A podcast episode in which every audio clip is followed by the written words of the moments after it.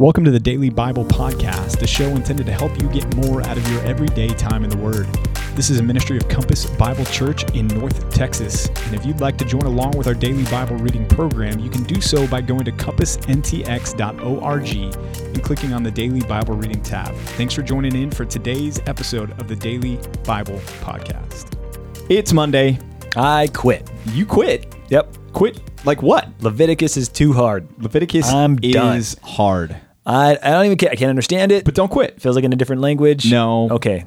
Tell it's me. It's not. It's in English. Why. We are reading the English Standard Version, in fact. Oh. Oh, look at that. Yep. You're right. Yeah. Still, it's hard. Yeah. It, no, it. listen, it is hard. And there are times when you're reading through the Pentateuch that, and this is... God bless we, you. We, Gesundheit. Um, This is why, and we were just talking about this the other day, this is right around the time that a lot of people tap out on doing their daily Bible reading mm-hmm. because they're getting into the, the texts that are hard to, to understand and difficult to grapple with. That's part of the reason why we're doing this podcast. So important. Is to, to try to give you a couple things to hold on to, to go, okay, I can walk away. I, I feel like I understand things a little bit better. Right. So um, keep going for a couple reasons. Number one, this is the Word of God. Oh. And Second Timothy three sixteen and seventeen It's good. Says all Scripture is breathed out by God. In other words, we use the word inspired, but it's it comes from the idea of God breathed, and that's why some translations take that approach in that text, which means that every word is from God. And so these these authors, as they wrote, that yes, they wrote with their own personality. Yes, they wrote uh, with their own style. Yes, they wrote to a specific group of people in a specific time facing specific issues. But what they wrote, the content of it, was the words that God wanted them to write. And so that's important for us. And also important is when Timothy says that, or when Paul says that to Timothy, rather, he's talking about the Old Testament. Yeah. Uh, predominantly, at least. I mean, it's possible there were some some early books that were circulating at the time. But by and large, he's telling Timothy, we're talking about the Old Testament. That's in fact, right. He even says to Timothy, you're well acquainted with the Scriptures, which are able to make you wise for salvation. Crazy. Again, there, he's talking about the Leviticus sixteen, probably. Le- yeah, Day of Atonement, like we talked about yesterday in yesterday's podcast. Mm-hmm. So stick with it because it is God's word. Stick with it because it, it's it's important for us to know the full corpus of God's word. Mm. It's going to make you studying Leviticus is going to make corpus? you a, the the body, the work, the, the, like the a volume, porpoise, the, yeah, the, the library, the, the seal. Yes, the porpoise. um, that's a yeah, that's a seal. Porpoise is a dolphin. That's a dolphin. What are we? I was like, why does this? That's the dolphin. Yeah. Oh mercy! You never did not do expect that again. Dolphin names. Never noises, do. Okay. Right? So. Um, Reading Leviticus is going to make you appreciate Jesus more. That's true. Um, and we talked about that. Even in tongue-in-cheek, we said, man, I'm so thankful for Jesus as I read the, through Leviticus. If if you're bogged down in the laws, let your mind be driven there. Be thankful for the cross. Be thankful that Jesus came so that you're not having to, to do as many of these things and and, and have to, to focus on all of these things or have to earn your way to to, to being in a right standing with the Lord. Um, and, and that's part of the purpose of the law, right? When we look at Romans seven, whether we believe that Paul was a, a believer or an unbeliever in that instance, mm-hmm. one of the things that Paul makes clear is, hey, the law is, is good regardless because the law revealed my need for Jesus. That's right. That's one of the main arguments here. And so as you read through Leviticus, be reminded of those, th- those things and be encouraged and, and just trust that, man, this is going to help you better understand Jesus the more you spend time in his word. I dare say that you can tell, by and large, Christians who have read Leviticus, the Bible, the, the passage that we're in right now, versus those who haven't. I think it's easy to see Christians that are formed only by the New Testament, passages that they like, that are easy, that are more palatable, versus Christians that are formed by and large by the whole corpus and porpoise of Scripture. That's easy because you, you can, I think the depth of understanding of who God is really flourishes when you push yourself to persevere in these more challenging aspects of redemption history, which is another really compelling reason. So I, there's two right there. Number one, you can learn more about who God is. Mm-hmm. Not, not a single Christian can be fully mature apart from the full corpus of the Word of God. And you need Leviticus. You need, you need uh, Chronicles. You need books that are hard. You need Song of Solomon even. You need it all. Ezekiel. Ezekiel. You need that temple. So to understand who God is, you need all of God's word. If you want to learn who he is, you, you got to have everything that he gives you, including and especially perhaps Leviticus. But secondly, you also grow an understanding of redemption, redemption history, how God has written the story of our salvation. And if God paid such a high price for us, it benefits us and it honors God for us to go through all that he talks to us about it. And so that's why we stay in this. All Scripture is, you, you quoted it, uh, breathed out by God, but it's profitable. It's profitable for teaching, for reproof, for correction, and for training in righteousness, that the man and woman of, of God may be complete, equipped for every good work. It takes a whole Bible to make a whole Christian. If you want to be complete, you got to read the complete thing and get it all inside of you. Yeah, and, and you may be thinking to yourself, okay, but, you know, it's boring. Hey, I thought I was the bad cop here. That's my job. Yeah, well, you are the bad cop, but I'm I'm, I'm going schizophrenic okay. on everybody. I'm going to be both for a second. Jekyll and Hyde right here. It, it, this was included by God for a purpose. And you may be thinking, well, wasn't the Bible just compiled at some council? I heard that it was like three twenty-five A D, and that's when the, the, the Bible was put together. Yeah, Constantine put the Bible together. Right. And here's, to, to correct that thought, there was not a council of men or any individual man that, that got together and said, I want these books in the Bible, and so I'm going to put the compendium compendium together, and this the is going to be your Bible. Yeah. Here's your sixty-six books. This is what I've decided. Uh, they What they, they did there is they ratified the books that were, by and large, already accepted as authoritative by the church, by the church yeah. which they inherited from their predecessors who came before them in the Old Testament era too. So these are books that were already held and considered to be authoritative. And so when we look at Leviticus, the, the, the early church was versed in Leviticus because it was part of the Torah. It was part of the law of God. And, and that was held to be an authoritative work in the Old Testament. There were other things that were written during the Old Testament that we don't have in our Bibles. And mm-hmm. there was a reason for that, because right. they weren't considered binding or authoritative for the people of Israel. This was, and We're so we have Apocrypha. It today.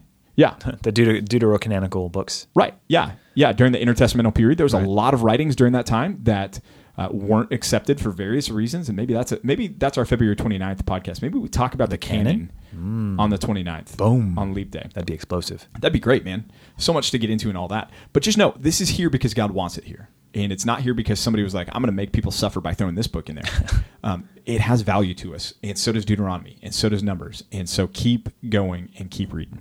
And we keep on saying this, and it's important for you to remember, when we read the Old Testament, we're reading Jesus' Bible. This is what yeah. Jesus read. This yeah. is what he memorized. This is what Jesus used when he was fighting against the devil in the desert, when he was suffering his temptation. He quoted scripture, and he was quoting out of the Pentateuch. Yep. So we get a chance to read some of the things that Jesus read and be be amazed by some of the things that we read. Yeah, yeah, for sure. Well, let's do that in Leviticus nineteen and twenty and twenty-one. All right. Leviticus nineteen, my title for it. You ready for this? Okay. Think Mister Rogers.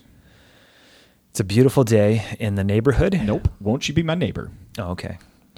Won't you be my neighbor? That's uh, what I've titled this section, which is not anything significant. Did you know that Mister Rogers is a Presbyterian?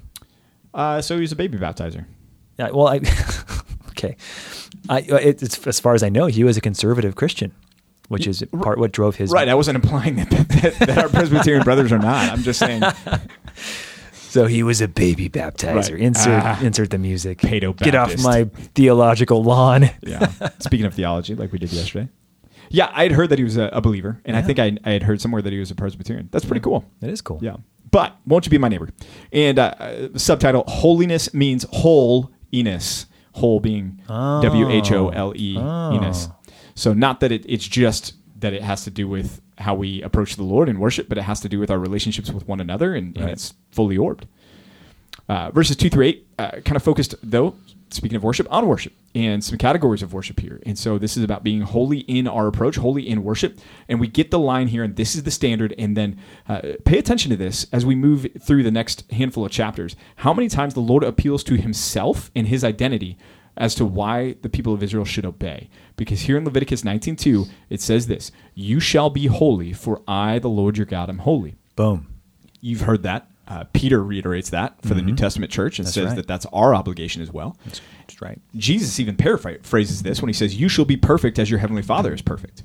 Um, it's an impossible standard, and that is the, the the reality that we need to face with the gospel, and that's part of what the law was there to do, is to lead people to say this isn't possible. And that's why the Old Testament sacrificial system was provided, to remind the people that though you can't do this, God has made a way for you to be forgiven. It's ultimately pointing to Jesus again there. But this is the foundation. You shall be holy. Why? Well, because God is holy. And that's that's the drive. That's the focus. That's the foundation of our pursuit of holiness. Yeah, and just to reiterate too, we're, we're, just because we'll never reach that standard doesn't mean we shouldn't aspire to reach it with an sure. aggressive approach. So our, our old church, our old pastor used to say that we should pursue aggressive sanctification. And I think that's very appropriate. Again, Peter reiterates this in yep. First Peter chapter one. He says that we should be holy as he is holy. So this whole, this whole idea here of wholeness and holiness is very, very important for the Christian today, even the Christian who's reading it today on February twenty twenty-four. What day, what day is today? It's the nineteenth. That's what I said. I says I said that. D- did you? I said something. Okay.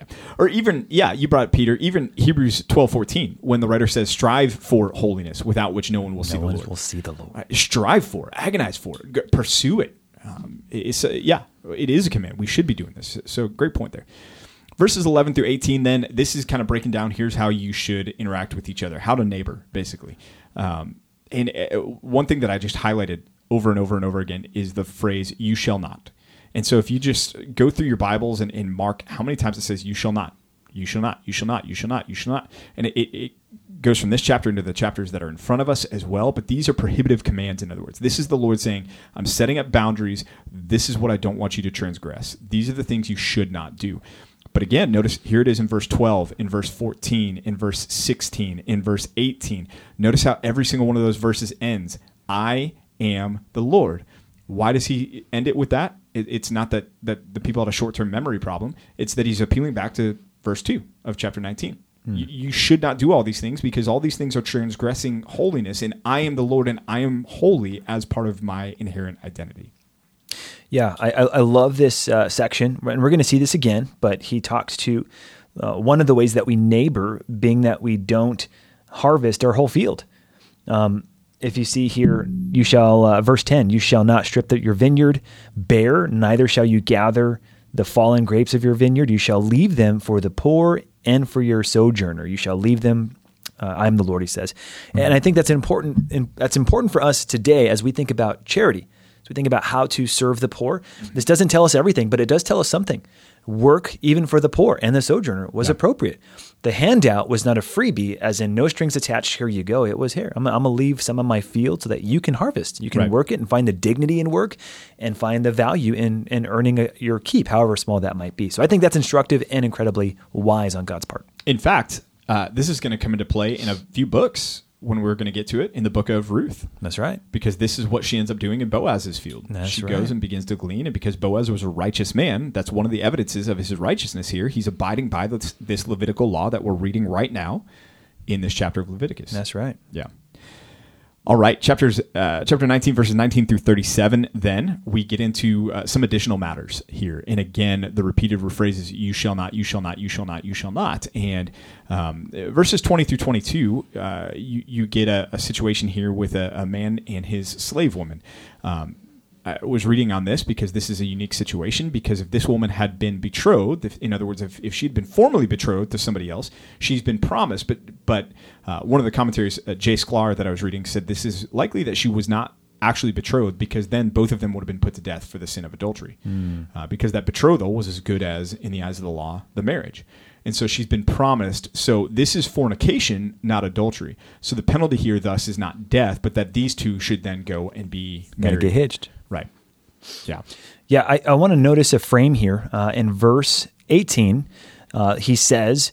Uh, so among the, all the you shall nots, he says, you shall love your neighbor as yourself. Mm. And you'll see in the end of verse thirty-four here, he repeats the same thing. So treat the stranger who sojourns with you as a native among you, and you shall love him as yourself. For you were strangers in the land of Egypt. I am the Lord your God. So again, you're seeing framing here um, that helps us to put this in, in context of what's God trying to teach us. He's trying to teach us how to love our neighbors. And this, of course, you know, carries over into the New Testament for the Christians. Our, our call is to love the Lord our God with all our heart, soul, mind, and strength, and to love our neighbor as ourselves. We get that from here, Leviticus. Yep. Which again is why you should keep reading. Why you should keep, keep reading, reading Leviticus. Yeah, great point. Thanks for bringing that up. I didn't mean to skip over that. Uh, let's talk about chapter nineteen, verse twenty-eight. Pastor Rod, tattoos. Man, what if what if I'm listening to this right now and I happen to have a tattoo?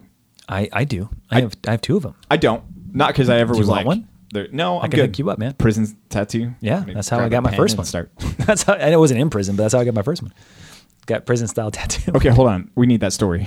We're gonna have to just wait. I was in high school. Okay, and I was on the cusp of my eighteenth birthday, and I had a friend. Yeah. Through another friend who's like, hey man, I got a tattoo gun. I can hook you up. And I said, okay, let's do that. So we went to my garage and he did it. This is one of those situations where the prefrontal cortex has not been fully formed. I, I lament that day. If I was going to, I wish I would have thought a lot longer about what I was going to put on my body for the rest of my life. Yeah. And you know, if there ever was an opportunity for me to get it removed yeah. uh, for a cheap price, I I would be interested in that. Yeah. Probably not, but it's it's always a good reminder. Maybe somebody listening somebody has knows how to do it. An undoing gun. An undoing gun. Lori yeah. Mayer, she probably has one. Side hustle. I, I don't think I don't think Lori's doing tattoo removal as a side hustle. You never know, man. You never know. She's gonna show up at church on Sunday next week. She's I gonna got have you. Her, she's gonna have her apron and her like laser glasses on. She's gonna be ready to go, man. So uh, I, I don't. Okay. So clearly, the prohibition here is not against tattoos forever and for always, but clearly at this point in Israel's history, tattoos were usually a mark of some kind of allegiance to a false foreign deity. So today, I, I don't think it's a, I don't think it's necessarily a wise thing for a Christian to do. I, again, I, I, I regret both of my tattoos, even though one was professional and one was in my garage. I, I don't think it's the wisest thing because of what they convey and what they represent. And I mean, I mean people have other hangups too, and I, I think there's there's value to this one. You, the body God gave you is the body God wants you to have. Right. Um, decorating it with different things is, you know, it's up to you, I suppose, between you and your God. But I can see a, a case to be made to say, well, yeah, probably keep it the way God gave it to you, minus things like makeup or, you know, things that would make sense, braces or what have you. So I don't know. It's a complicated subject, but it is. I don't think it's I don't think it's prohibited for a Christian today. Yeah, I would agree. I think there's this is an area of Christian liberty. This is a gray area, as we might describe it. Which, on that note, by the way, if you have not taken Partners, uh, our one-on-one oh, discipleship program, um, that's a that's one of the chapters that we cover. Is what do we do with these gray areas? How do we approach these things? How do we think biblically about things that don't have clear biblical prohibitions one way or the other? Yeah. Uh, even like we were talking about yesterday in the area of theology, this would be a tertiary issue for you. You may have very strong opinions listening to us right now and be shouting through your podcast listening device. Hey, it says right here, you should. Okay. But what we're asking you to do is to understand that this is a law that was given to Israel with specific cultural implications here, right? And Just it was like, fulfilled. Yeah. If you were to go into the uh, a, a jungle tribe in the Pacific Islands, and they were a tribe that practiced tattoos as part of their culture, and those tattoos had animistic connections to false religions, like, yeah, you probably, it would be wise for you not to participate in that because what that would communicate.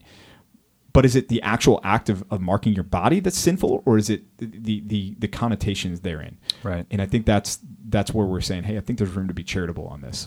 And I guess that's that's probably, given where it's found here in, in Leviticus nineteen, probably the best question is, how, does this love my, na- my late... Try this again. Does this love my neighbor? Right. Is this tattoo an act of love for them? Is anyone going to be stumbled by it? Does it hurt anybody? Which is one of the questions in, in Partners. Uh, I think that's a helpful question, a helpful framing. Do I love my neighbor through the, the use of this thing, whatever that happens to be? Yeah. Yeah. The next prohibition is pretty straightforward. And, and I think all of us would be still on, on par, par with that one. The uh, do not uh, profane your daughter by making her a prostitute.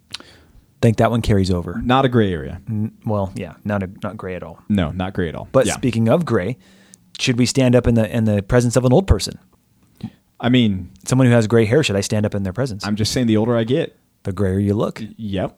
Do you want me to stand up every time you come in the office? I now? mean, what, I know, what no. if I don't hear you come in? No. And, and again, this is a, a cultural thing that was part of what they did, and, and the, the principle behind it. What's the principle behind it? The principle behind it is showing the respect and the honor due to those that are that are older. And I think there's something that's good about that. I agree, man. I, I'm all. I, I think. In Texas, the sirs and the ma'ams, yep. man, I'm all about that. I, I love that. Yeah. I wish we started that way earlier. I wish California had it. Yeah. I miss it. Yeah. No, it's good. It's good for sure. Anything else in chapter nineteen before we jump to, to chapter twenty there? Let's do it. Let's jump to twenty it is. Okay. Chapter twenty then, we have uh, this chapter again calling for a difference from the nations. And initially here, he he starts out by identifying a couple of areas here. Uh, first, the, the issue of Molech. Molech was an awful, awful god that we've talked about before on the podcast. I don't know if we've hit him this year. I know we talked last year about him because he came up in the prophets. You can never talk too much about Molech. Yeah. So uh, parents just... Our favorite villain. Yeah. This one might be one that you want to preview again, parents, just as a, a heads up there. Um, the, the practice was a, a brass statue of this god, or a metal statue, bronze maybe, uh, that was placed in a ring of stones that fire was piled up around, and then this the, the fire was lit, and the statue was heated till it was glowing red, and the, the parents would come and they would take their, their children, their infants, and place them in the glowing red arms of this god, this this false god, this Molech. Uh, that's that's what's going on here. The, it, it, detestable, horrific, awful, skin-crawling, rage-inducing as this, uh, though this is, that, that's why God felt this way about this as well, and uh, why it's it, it's an absolutely horrific thing, and God is saying, this has no place in my people's lives at all. I found it very interesting that there's moral culpability for people who do not stop the man or, or mm. don't apprehend the man who's giving his kid to the demon worship. Yeah. So I think that's instructive for us today. It's it's uh, there's such a thing called good neighbor laws that protect you if you try to do something good. Well, in, in the interim, you accidentally hurt somebody. Uh, I, I think there's there's something to be said about that from the from the scriptures here. We should aspire to do good, even if that means putting ourselves in harm's way. And I think this is one of the evidences for that. They were expected to stop him. He says in verse four, if the people of the land do at all close their eyes to that man when he gives one of his children to Molech and do not put him to death, then verse five, I will set my face against that man and against his clan and will cut them off from among the, their people, him and all who follow him in his following after Molech. Yeah. I think that's powerful. Yeah. Yeah. And so there's there's prohibition against that for clear reasons. Also, verse six, against divination, necromancy, consulting mediums. Uh, we're going to see Saul and the witch of Endor when we get into Samuel. Um, and so this was a problem. I mean, people were going after and trying to find out the will of the Lord by not seeking after him, but by going to other means and, and engaging in the occult and witchcraft and other things. And God said, there's no place for this with my people. Remember, these are the things that were happening in the nations, in the land to which they were going. And so God is preparing them ahead of time, saying, make sure that you don't follow in their footsteps. Uh, verses seven through eight, uh, we get this interjection of a reminder of why they were to be different and holy. Again, why? Because God is holy. And so again, this this rhythmic pattern here that shows up of, of God saying, you shall be holy for I am holy there. Uh, verses nine through twenty-one, then we get holiness in the family. And again, this has to do with the concept of sexual immorality. And as he goes through here and lists, again, a lot of these different uh, sins that, that have to do with those familial relationships here, notice the, the phrase that's found in almost every single one, which is put to death, put to death, put to death. Verse fourteen, burned with fire, right? This is, what is this telling us? This t- tells us that God takes this category of sin very seriously in the life of his people, and, and it still does today. Yeah, you see, you see again here in verse thirteen, uh, some of the topics that we've covered already. Uh, it makes a reappearance here. Uh, you, you also notice that it says here at the ver- at the end of verse sixteen that their blood is upon them. In other words, people who give themselves over to these practices are essentially taking their lives in their own hands and basically forfeiting it. So there's an evidence there uh, of their moral culpability, their awareness that this is going to be the death sentence if I do these things. I also want to point out here in verse nine, um, notice uh, notice what it says here. Anyone who curses his father or his mother shall surely be put to death. Mm. That's huge. Yeah. I mean, what what a different way of approaching parental authority than than it is today. Yeah. Mouthing off to your parents in public or saying certain things. I mean, it's just such a different way of thinking.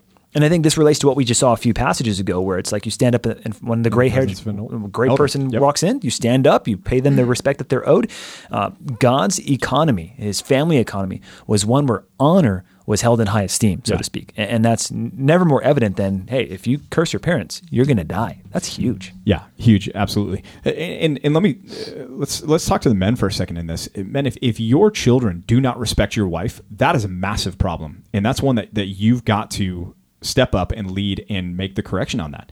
If you find that your kids are cutting her off and interrupting what she's saying and talking back to her more than they are listening and obeying to what she's saying, hey, you need to step in and say that that's not going to happen. We're not going to do this. This is not how we operate. Mm. And you need to establish the pattern of respect for her. Your authority in that, it goes a, a long way. And you can't sit there and say, well, you know, I don't know why they listen to me, honey, but they won't listen to you. No, it's time for you to step up and defend your wife in front of your kids and establish the respect that she's due. Your allegiance is to her more than it is to them thinking that you're the cool parent. Um, and so, th- yeah, this is an area where I think parenting, being a good dad, it, it, these are, are, are key areas to help us correct some of this in the, the culture today. Fiery, bro. Yeah, well. Amen. I'm all about that. Yeah, I feel it. I, I, I'm with you. Yeah. Double stamp it. No erases. You can't. T- Never mind. All right, Leviticus twenty-one, how priests must be holy. How priests must be holy. Uh, yeah, laws on mourning and marrying uh, for the, the regular priests in verses one through nine, and then the high priest in verses ten through fifteen there. Uh, here's how you should mourn the loss of somebody, and here's your rules for, for marrying somebody. Uh, interesting that for the high priest, the high priest was not allowed to marry a widow or somebody who had been divorced, regardless of the the reasons for that divorce there. And so that's uh, that's something that, that separated the high priest out as distinct and and, uh, and uniquely holy, even from the rest of the priests that were there. Yeah, super interesting that th- this whole this whole chapter, and of course, I, I, there's a there's a, a, a verse in this chapter that uh, is interesting to say the least. Are we going to talk about it? What verse are you talking about? Verse twenty. Let me get there. Hold on. Okay, so the idea, did you forget we read this? I did, man. So this whole chapter is talking about the kind of person that's, well, I mean, there's lots of this, but talking about yeah. the kind of person that can approach the Lord. Here you have an odd, like, where is this even coming from? Why yeah, yeah. does this even make an appearance in the first place? Could yeah. you please talk about that? I know they're thinking well, about it. You were the one that was su- super excited. I brought it up for this. you. I was thinking, okay, Pastor Pete, he's the pastor of the church. He's going to have to talk about this. Okay, so go back to the concept of our holiness and our wholeness. Normality, uh, holiness, the approachability between us and God, in part, is represented by our physical acceptability. I mean, th- this verse twenty you know, is also true for animals. It's not just for humans approaching God. It's for animals that are worthy to be sacrificed. This couldn't be uh, this, this couldn't be a defect that they had either. So in God's old economy, under the old covenant, through Moses, they had to be physically acceptable to enter into his presence, and anything less than that was considered inappropriate. Right, right, for, right, yeah. For yeah, the priests. For the, for the priests. This is not to say that, that these people were excluded from the worship of God. They, they weren't, this is not like lepers that are cast out of the community and they can't approach God at all. Well, and I, okay, so I have a question about that. Granted, we're going to get there eventually. Deuteronomy twenty-three, verse one. No one whose male parts are crushed or whose male organ is cut off shall enter the assembly of the Lord. Mm-hmm. And I wondered if that meant the assembly as in the people of Israel, like, hey, you're you're you're cut off in, in a literal sense, and in a metaphorical sense, you, you can't be part of the people of God. Um, or if, because we are talking about the priests here, if this is only talking about the priests themselves, and I, I have a suspicion that I, I think it might carry greater weight than simply those who are called to offer the sacrifices. Yeah, it's hard. I mean, it, it, you may be wondering how common was this? um, yeah, that is a great point. Yeah, I mean, it, it probably more so than you might think. The the, the concept of the eunuchs, In uh, in uh, we get that in situations in Babylon and in other nations too. The eunuchs were often those that were uh, emasculated in some sense or another, um, and they were given charge over the king's harem, so that the king didn't have to worry about a competitive male, you know, being around all of his his right. women. Um, so uh, again, how often was this a problem for the people of Israel? I, I, I don't know. Your guess is as good as mine. But if the stranger or foreigner happened to want to become part of the people of Israel uh, and happen to have been a former eunuch, then man, we've we've we've got a situation here. And what what is the answer? I, I don't Jesus. know. Yeah, the answer is Jesus. The answer is Jesus. Well, look at verse sixteen too. Speak to the speak to Aaron, saying, "None of your offspring throughout their generations who has any blemish may approach God to offer bread to his God." So this is clearly for the priests here in this section. Right. Uh, so again, it's, it's restricted at least here. We'll get to Deuteronomy when we get to Deuteronomy. But for now, let's just say this is for the priests. Those who offered the sacrifices to God had to be physically acceptable, which is why our great high priest was the b- blemish-free, spotless Lamb of God, and his acceptability is our acceptability. Praise yeah. God. Yeah. Amen. Amen. Well, hey, Uh, that wraps up today's episode. Keep reading your Bibles, and uh, what a what a way to end. That's and we will catch you guys tomorrow as we keep reading Leviticus. Bye, y'all. Bye. Hey, thanks for joining us for another episode of the Daily Bible Podcast. We hope and pray this has been a blessing to you and your time in the Word. If it has, if you would subscribe to this podcast, leave a like, leave a comment, and share it with some friends and family, that would be awesome. If you need more information about Compass Bible Church here in North Texas, you can go to compass n t x dot org. Again, that's compass n t x dot org, and we'll be back with you tomorrow for another episode of the Daily Bible Podcast.